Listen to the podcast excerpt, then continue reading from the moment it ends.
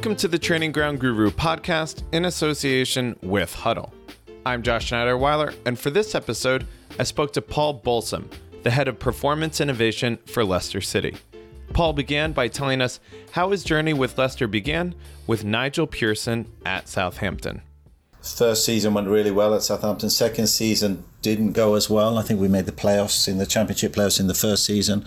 Second season um, didn't go as well. George Burley, who was the manager, got recruited uh, to become the Scottish, the manager of Scotland. And Nigel Pearson was brought in with 10 games to go. I think we may have been in the bottom three. We were certainly around, around the bottom of the table. And it went down to the last game, a home game against Sheffield United. And ironically, um, by Southampton beating Sheffield United, it meant that they stayed in the Championship at the cost of Leicester City, who were then re- relegated from the Championship to, to League One. I went away that summer with the Swedish national team to the European Championships in Switzerland and Austria. Uh, got a call from from Nigel. I mean, the, in the ten games, we, we, we bonded quite quite closely in that short space of time. Again, because of you know his attitude to, to sports science and how open minded he was to to both the sports science and the performance analysis side of things. And um, got a phone call saying pretty much we're, we're going to Leicester and uh, it wasn't like, uh, you know, how do you fancy coming to Leicester? It was we're, we're off to Leicester. To which I sort of said, fine, okay, fine by me. And and um, day one at Leicester, um, uh, we, we we met myself, Nigel, Craig Shakespeare, and, and Steve Walsh. And, and you know, looking back, that was a you know that was a day that that was. Um, a memorable day because obviously we went on then to to to build quite a, a good relationship together um, over a, long period of time. Well, can you tell me about that day, Paul? No, I guess with anyone there, it, it's quite common now to for for a manager to have sort of a, a circle of trust. Obviously, he's, he saw some form of competency in myself, but I, am sure he saw sort of the loyalty and the trust, and and you know the, the role of a manager now is you know it's just impossible to have you know, to be in charge of every different area. So it's it's important that he has sort of has someone in the medical department, sports science department that he can he can really trust and and also delegate to. So it's not a case of you know Nigel is. Uh, isn't or wasn't and certainly isn't uh, you know any form of control you know he, he doesn't need to be control of everything he, he needs people around him that he can trust that can that can work in in the different areas and, and I guess initially then he had myself uh, and Craig and, and Steve Walsh in the sort of coaching and recruitment. He, he, he bonded very quickly with Dave Rennie, the head of uh, the physical phys- uh, physiotherapy. So we were uh, we were a close side, and, and I think that was reflected in when when we um, when we made the journey uh, up to Hull together. I think we were five or six of us who actually left from Leicester for for, for reasons uh, due to change of owners um, etc. We we actually went up to Hull for just over a season, and, uh, and if I remember correctly, we were five or six of us who made that journey with Nigel, and five or six of us then who came back came back to Leicester.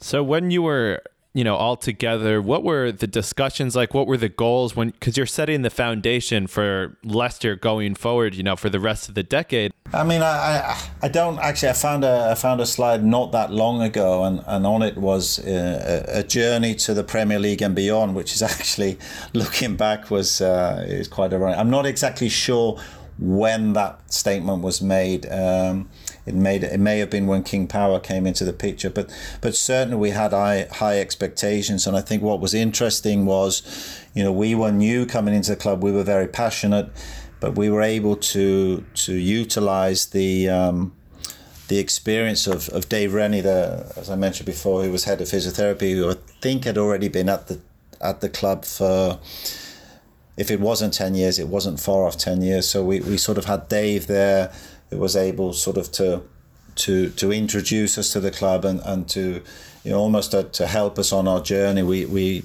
we had the backing of the the owner at the time and then the, the backing of the new owners. So it was you know, I don't think you ever sit down and you, you know you would have thought that we would have taken that journey from from sort of League One to Premier League and beyond. But of course, the initial one was to get back into the Championship. That was always going to be the the initial the initial goal, and then actually, if you look on the record, we we made the the championship players. I think two times before we actually we actually made that that final uh, that final jump up into the um, Premier League. So. So yes, there, there there were a lot of discussions, but and and you know as as always, and and the thing I'll always sort of thank Nigel for is the support he gave to me and, and the sports science staff and, and the medical staff and the performance analysis staff. He, he was very clear to the owners, both initially and, and also when King Power came in, that that's an area he, he wanted uh, to invest in. And I'll always thank Nigel for that and I'll always thank the owners for that opportunity. Well, you've mentioned them, the owners at the King Power. How involved are they in managing the club? Yeah, I mean, my role is um, I'm as a consultancy, so I, I report directly to our director of football. So so my my line manager is, is director of football. So so I, I don't have you know my I don't have a direct uh, conversations with the owners, but all I can say is that you know I, I, know that the areas of, of the sports science and medical and performance analysis are, are, are, very well respected at the club. And I think if you look at the stability of the staff if you actually look at the longevity of the staff um, over the last six to eight years um, you know that there is a core group of staff who have, who have been there for a long period of time, and, and I think that reflects on the, the certainly on the club and, and certainly on the owners that you know they, they, they have put their belief in, in the staff that are there, and, and hopefully, you know they, they've we've been able to pay back um, you know with with with some discuss success level of success. Of course, it's always the players who, who bring success, but certainly we've we've been able to support the players in over that period of time. What are some of the benefits that you've gotten out of that continuity? Yeah, really good and interesting question, and probably we could spend the next two hours just focusing on that. I mean, there are obviously strengths and weaknesses. Um, you know, you you can have a manager that comes in with, with a whole group, so it's you know it's it's not uncommon in the Premier League that a manager will come in, um, you know, with with five or six people and actually rip rip things up that's already been in place and, and, and build something completely different. And you know, maybe maybe that for some clubs at at some time that that's what's needed. Um, you know, I, I think again coming back to Dave Rennie, Dave, Dave represents some consistency and stability at the club, and as that grew and we were able to sort of support Dave and, and build the sports science and build the performance analysis, I guess people started to see the the benefits of that. Um, and and when when Nigel did leave and other managers came in, actually they they were told that they w- weren't allowed to bring in a, a, large number of staff, or that was the you know we wanted to recruit a manager to work with a with a core core staff that were in place. There can be also a downside to that. There can be a sort of you know you get comfortable, you you you sort of don't push yourself, you don't push yourself out of your comfort zone. So actually, what's happened now is is is really interesting at Leicester, where you know, with, with Brendan Rodgers coming in and actually a new manager bringing in um, actually four four new members of staff, and and and I'm a I don't know whether amazed is the right word, but it's worked so well because because he's brought a competent um, group of staff in, and I'll come back to being open minded. They've they've they've shown total respect for the continuity continuity that's already at the club, and they've you know it's from day one I've never felt it's it's us or them. It's it's all about we together. And and we can bring you know these are the strengths that, that we think we've had in, in sports science for example but they've come in with new ideas. And you know my role has changed slightly so I'm not taking any credit for, for what's going on in sports science and performance analysis at the moment because I'm more on the innovation side. But it's from the outside looking in it's been an absolute pleasure to see sort of a new group coming in and, and from day one working closely together with the with the sort of staff that have been there for, for a long time. I think as a manager today, I think it is a huge challenge to come into a new environment on your own. And, and I've heard people talk uh, at different clubs about, you know, you can always work with a new manager, but, you know, that element of trust where, you know, we used to, to say, if, if you're going to go to war, you know that your manager is going to be in the front and you'll know that you're going to be right behind him supporting him and once you've got that connection um, that level of trust then then it's very healthy. So so I think there are different models. I think there are advantages and disadvantages. I think the current model at Leicester is, is absolutely spot on. And, and as I say, from an outsider now, more of an outsider coming in and observing it, it's it's it's very very very very very positive.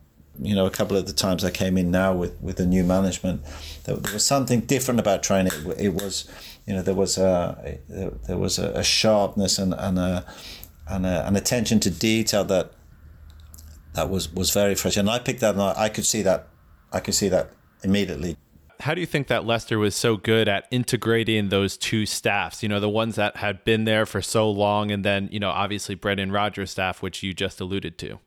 Yeah, it's easy for me. It's all about the manager. I mean, it, it's it's the same at the Swedish national team. I mean, the manager, you know, the manager has to take pretty much all the credit because the manager comes with a philosophy, and if he lays that philosophy on the table from day one, then it's you know, and, and I see that with Brendan, I see that with the with the Swedish national team that may get on to talk about the Swedish national team later, but the, we have a manager with a very strong philosophy, very strong values, uh, very transparent, and you know the group of staff we have here in the, in the Swedish national team is is very cohesive. We're not all full time at the Swedish FA, and that for me especially maybe in a, in in you know Sweden on I wouldn't say uh, that we're not a big nation. I still don't think you know Leicester are a big top 6 team at the moment although you know we're knocking on the door to break in there. And when you don't have the resources to compete with your bigger teams I think you need that cohesiveness in your staff. You need all the staff um, wanting to, you know to really uh, work together and, and, and really we're there to support the players and we must never forget that. That's our role. And, and if we can all do that together we can collaborate together um, then then that's a really important ingredients for, for success and and I'll, I'll also sorry I'll also add and it makes life so, it makes work so much enjoyable you know, when you can, you know, when I can come and, and walk into a coach's room and, and you'll feel welcome and the smile. I mean, it's just, it's how it should, it's, it's how it should be. But a lot of the most successful things look simple on the outside looking in, but, but um, sometimes they're, they are actually quite complicated to, to achieve. I want to take a step back for a second to the year that you guys did win the title at Leicester you know, a lot of people have talked about how kind of cohesive that entire unit was from the players down to the coaching staff and how that bond was really one of the main ingredients in your success. Uh, can you talk a little bit about that and specifically also how it worked with kind of the backroom staff as well? Yeah, I guess I guess it it kind of I would imagine that the the, the season before was sort of the precursor, having been bottom of the Premier League, you know, coming up into the Premier League, uh, finding ourselves bottom, finding ourselves relatively uh, an inexperienced squad, and I, I, I guess you know, relatively inexperienced backroom staff as well in terms of working in the Premier League. And I guess when, when we turned that corner and, and when you know when we finally did make that after Christmas that, that run of games which which took us to safety. I, I guess that was the start of a journey that that um, was where this bonding came. And, and again, you have to look at the manager, and you have to you you have to, you know, the contribution of the manager is is, and I think it's you know, I think you look at any successful club that the manager will have a, a, an important part to play in that, and you know, and a lot of it is not not just about the tactics or it, it's the it's the bigger picture, it's the man management, it's the the way that he he he builds trust in his players and his staff, and, and certainly with with Nigel Pearson, that journey started, um, you know, the season before. And Claudio Ranieri obviously came in the summer. So how did he adapt to what you guys already had, and how did he then try to implement his own ideas on on you guys?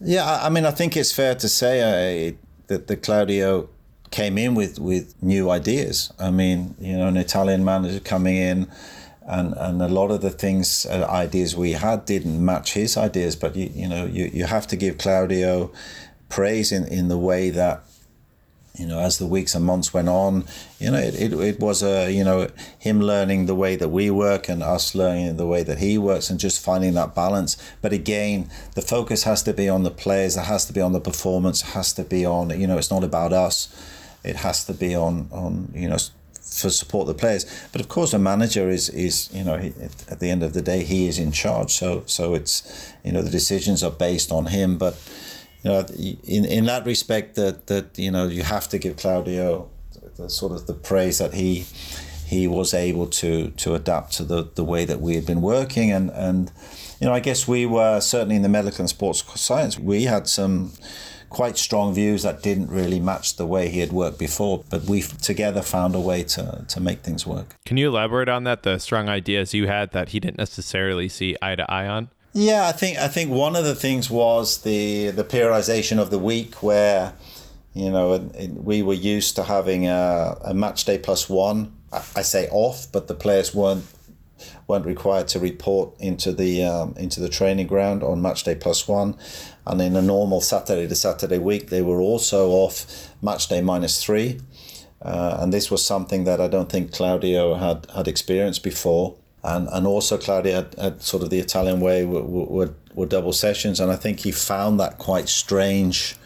Um, sort of coming in. I think he's he had maybe been used to, to work in a different way, but you know, it was a case, and it really was. It was it was a case of us being able to to sort of justify the reasons why we thought that had worked. And, and if you looked at our sort of certainly our injury record, we, we had some some really impressive. Um, you know, our injury statistics were, were very low. We had a very high player availability, and you know, it's again, it was just finding that common ground about, you know, him used to work in one way, us used to work in one way, and sort of him justifying why he thought his way had worked before, and us justifying why we thought our way had worked. And so, what did you settle on in the end?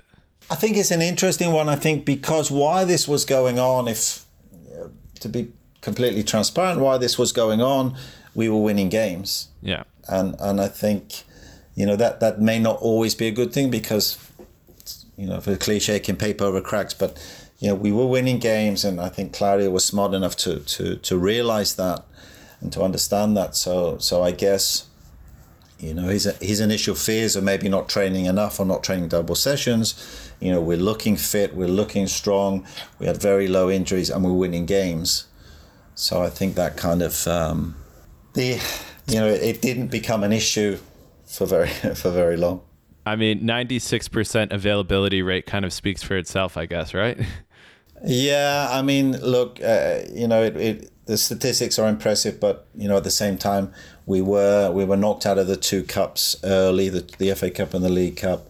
You know, we weren't in Europe, so we were you know we were fortunate enough to be, you know, playing Saturday to Saturday. We had a fairly settled side, so we weren't you know we weren't chopping and changing. But um, you know, all credit to to and again, you know even then I, am not I wasn't at the club every day so so the credit should go to sort of the staff the the medical uh, sports science department the, the analysis department but of course the coaching department and the manager manager as well. Yeah, I did want to ask you about one aspect that I came across that kind of surprised me, which was your ideas on player empowerment at the time and letting players kind of choose whether they took on sessions or you know did weights and things of that sort. Can you kind of describe or explain the thought processes behind that?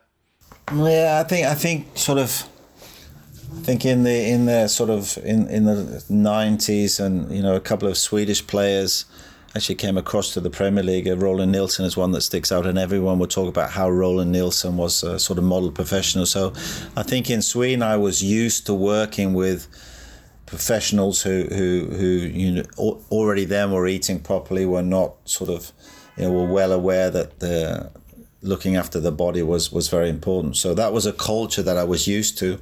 Coming into Leicester, uh, and again, I think I mentioned Dave Rennie about 15 times already, but sort of Dave being there, uh, being at the time, recognized that you know the importance of the players understanding. So you know, if we are doing session, why we should be doing session, and and to be fair, backed up very, very, very um, you know, by Nigel Pearson, and and this really was an idea that we sort of as a staff grew is we the play, the players need to understand why they're doing things. They need to take more responsibility. You know, it got to a stage where you sort of you know you're taking them from you know from the change room into the gym and you're telling them exactly what to do, and then they all come out of the gym and they go onto the training field and there's sort of no no responsibility on themselves to uh, to take care of their in, in you know from a sports science point of view, a medical point of view, to take care of their, their own health and, and fitness. And, you know, by, by starting to, to educate them and, and um, you know, simple things that, you know, we never sat them down and had lectures with them, but, you know, small talks with them, sort of small, you know, we just push messages onto the telephones, posters here and there. you know, it does it wasn't rocking science and, and it still isn't rocking science, but just that belief that and, and installing that belief, well, you know, if you not a case of if you don't come to the gym, you don't have to do your weight session, but you know, really develop their understanding why they come to the gym, why they want to do, why they need to do, uh, for example, a weight session. And now, sort of coming, moving away from the daily role at Leicester, and, and, and actually sat down and talking with the staff not so long ago. That that that's increased even more now that we're, you know, that anything we do with a player, the player is in focus. Each individual player is, is, is in the center where we try everything or they try to accommodate the needs of the player, but, but also find a way that works for that each individual player. And of course, if that individual player understands why they need to do this and that and eat this way and do that way, life becomes so much easier. So it's, um, certainly something that I think was very important for us. And, and you know, again, you have to have the backing of the manager, but actually, all credit to the players. Um, you know, really good bunch of players. And, and also interesting, you know, you had players, we, we signed some players from Manchester United. We, we signed the likes of JMO. Um, and, and, and Richard De Laet sort of coming from a, a different culture and coming into our culture and so they've been schooled in a different way, but sort of so bringing different cultures, different international players, and you know with, with British players, and I think you've got to say manager driven. I think I think Nigel Pearson needs to take a lot of credit for because it, you know it would have been wrong to do that when we first came into the club. I don't think the group of players was, was right for that.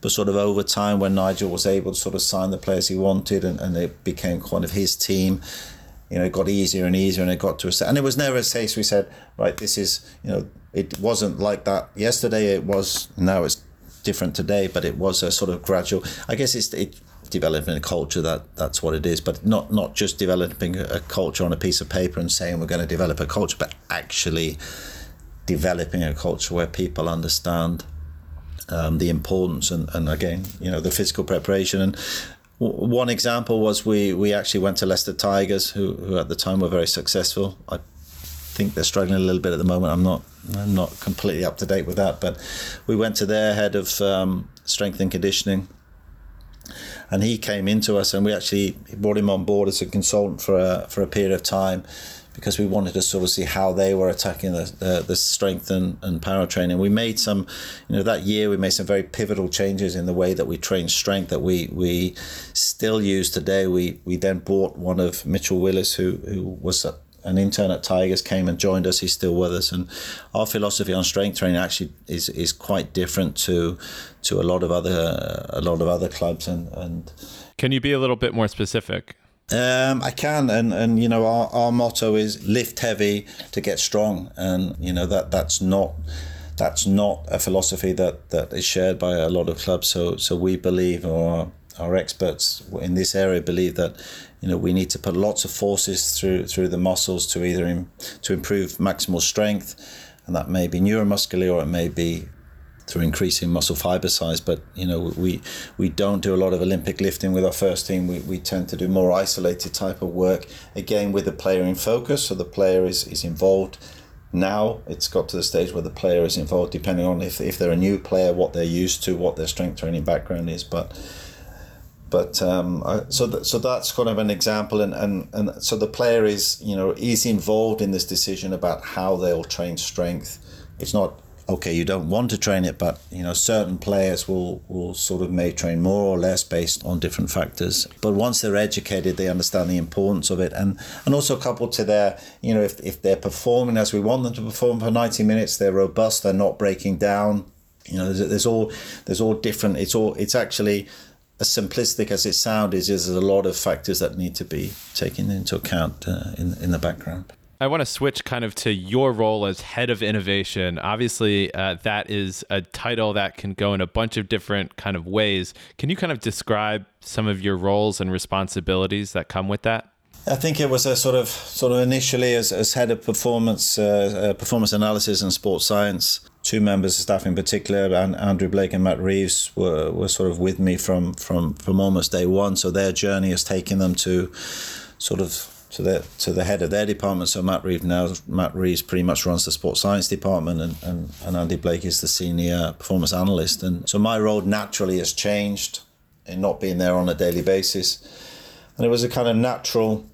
It was a natural step to me with everything going on, for example, in the world of data and analytics, technology, moving into new training grounds. So we sort of came to an agreement that, you know, when, when I renew my contract, we would also change my title uh, to include innovation, and, and that's sort of the ability to, well, I guess the license to, to be to be looking at around at, at, at, different clubs to see what's there, and also new technologies, trying to work with new companies, startup companies or established companies, on on different areas of technology, and and then also preparation to, to move into our, our new training ground, hopefully hopefully next year.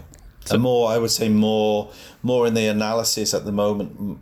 Most of my work is the more towards the data and the, the performance analysis side than, than the sports science side. Well, let's talk about that. How are you kind of spending your time in the data side and the you know analysis side? Yeah, I'm, I'm very good at sort of delegating it. so uh, uh, again, uh, you know, credit to the owners and credit to, to, to the director of sport who, who sort of after many years of deliberating and, and sort of every year we, we're trying to to bring someone in, in to work with analytics. We were fortunate to be able to bring in a, a head of football analytics.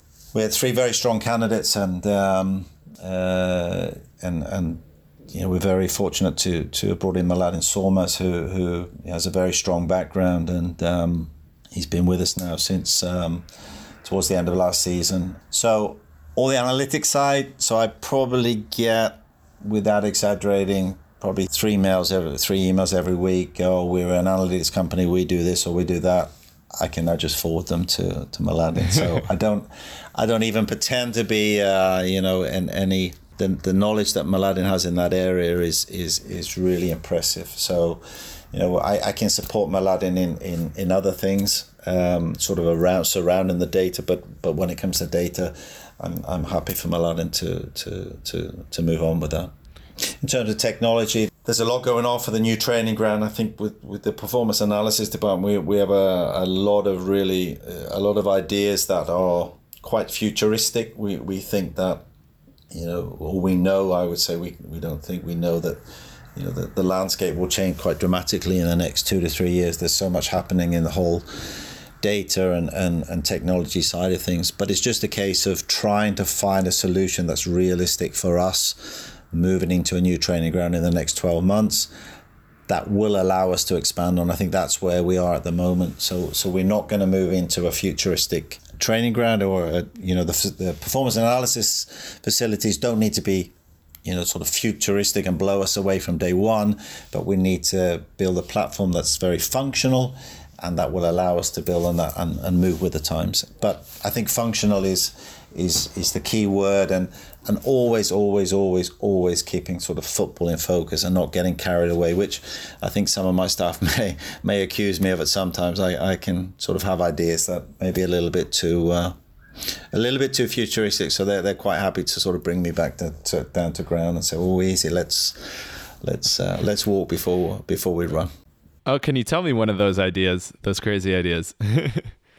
yeah, and, and and again, you know, we we we talked to companies, IBM being one of them, and and you know, we we've been in meetings with them, and and you know, the, the type of things they're telling us are, are going to be possible in, in the not too distant future. You know, the whole virtual reality scenario where a player can walk into the analysis room and, and you know, with, with with glasses on can really you know position himself anywhere on the field in any given situation. So it could be uh, you know it could be Kasper, goalkeeper at a free kick so he can actually go back down on the field now and say okay so what did I see? Was my wall position correctly it could be, uh, you know, could be a striker. It could be, you know, a striker looking at, okay, was I on the shoulder? How was my body position? but then also what we think will be interesting is the help of virtuality to put our younger players. We'll be able to put our younger players in in those positions as well. So in, you know maybe a good feedback tool for our own senior players, but certainly for young players, you know we maybe have to use this kind of technology to to sort of upskill them quicker. The the whole idea of of you know making uh, the interactivity with with performance data. I would say the word sexy, but certainly uh, more user friendly. So so a player may be able to walk into the analysis room with face recognition. The whole scope, this the, the landscape of the room changes to okay now player A is walking into the room. This player usually likes statistics and these three categories of, of highlights of his performance. It may be that we're playing a team on Saturday or Sunday, and maybe as that player enters the room, he says opponents and again, the, the room may change. Say, okay, this player usually wants to see uh, his immediate, uh, the player he will be expected to play against, or he may want to see this or that. So, so making this whole analysis experience, you know, really keeping up with the times and. But and a big but, not not not just uh, you know, it's not just wow, but it's actually okay. Let's get the information to the player. Let's get the work processes to get that info information to the players as effective as possible so we don't have analysts trawling through hours and hours of, of video footage and data whereby you know with the help of our analytics team we, we can have that the workflows can be you know really reduced in time we can get more information but then making that information available to the players far more user friendly and far more uh, effectively and efficiently it's and, and and then, but sorry, but it and that might not, you know, that you know, I still work with players who, who don't spend time sort of debriefing their own performance. They they you know I would call them more artists than, but certainly again, and and even maybe trying to find ways to accommodate those players, but sort of using this whole, you know, the whole feedback scenario. I think that's something we've got a lot to learn is trying to understand the different learning styles of the different players, and then and then making sure that we're able to give the feedback that that is best suited to, to them. It seems like one of the issues that you're really trying to deal with and handle is integrating this all this new technology and making it easy to understand and use by coaches and the players and making it really pragmatic um, for them. Yeah, I think that's spot on. And and um, but I think I think the key and and again something which, uh, Mladen gets a lot of praise for and and you know is really a and he doesn't just say it but but really also asking get it the questions should be coming from the coaches it should be coming from the players so we're not trying to force feed information down them. We're trying to understand what do they want to see what kind of questions do the coaches uh, want to ask. Occasionally on the back of them asking a question, we or Mladen his team maybe have to send something back to them. Okay, you asked for this, but okay, this is this is something else we see, and and it's certainly not just about numbers, but you know the integration of numbers with with, with sort of video footage, but but then still you know you, you can show a player something you can you know you can answer questions. It still in my opinion has to then be translated to work on the field work on the grass. And that's where i think the successful coaches of the future will be able to understand the advantage of technology ask the questions uh, of the technology and, and the data get the information back but then still be able to go onto the grass and, and, and do the job on the grass I don't think we'll ever, certainly not in, in, in my, um, the, the relatively little time I've got left in, in, in sort of in working in football, I don't think that will, that wouldn't have disappeared by then. How much of this comes from the owners? It seems like they have quite a vision for the club and being this like really progressive, you know, futuristic type club. I think they're, they're, they're very intelligent people. The you know we have a very our, our, CEO is, is, is very successful, and, and I think they you know they understand the importance of moving with the times. But again, it's this you know obviously as, as any owner they, they, they want a successful club, um, of which I guess you know we we they recognise the importance of of um, sort of technology and, and, and data, but you know, I guess it's still you still need the the staff, the competent staff, and the and a manager who sort of gives gives the staff the license to to use this type of technology and data. So I think it's a combination of many different things, but but certainly without the support of the owner, certainly without the support of the director of football, certainly without the support of the manager, then then you know. I talked about I don't like barriers, but certainly they are unnecessary barriers. But if those three barriers are down, and uh, and I also think what we see now in the future is, you know, you don't just employ a sports scientist or the, the whole interview process and the whole, you know, the, the recruitment of the staff, of course, will never be as, as important as players. But certainly, you know, I've noticed over over the last few years that the whole the recruitment of of I mean, there are now even specialized recruitment agencies, you know, who, who, who do a very you know, thorough job of, of sort of getting uh, candidates for suitable candidates for sort of support staff roles. So so that whole area is, is certainly an area that's uh, to get to get your back staff backroom staff right is is so so so so very important. I know you're going to be at the TGG event uh, coming up in November. Uh, what are you looking forward to learn uh, from the other people that will be attending there in terms of data and innovation? Yeah, I mean, it's I still think we're quite, you know, it, it's we're quite young. There's, you know, Mladen's been to a few conferences. I've actually not been to a sort of uh, data conference of the of this sort. So I'm, I'm I'm very interested in to learn about what what the other clubs are doing, what the FA are doing. I think the FA will be uh, will be represented there, and and also that I think what I'm always interested in is how much are they actually prepared to to share with us? You know, are they are they really just going through the process and, and, and just saying things or are they actually generally prepared to sort of open up and, and, and, and show us what, what they do so I think that that'll be the because I know in sports science that there's certainly a, a spectrum you know I think we pride ourselves in uh, at, at Leicester of, of you know we course, we're never going to go out and show show everyone everything we do, but we've got a we've got ourselves going to organising a, a big conference in February, a Tactical Insights 2020 um, conference on the 19th of February.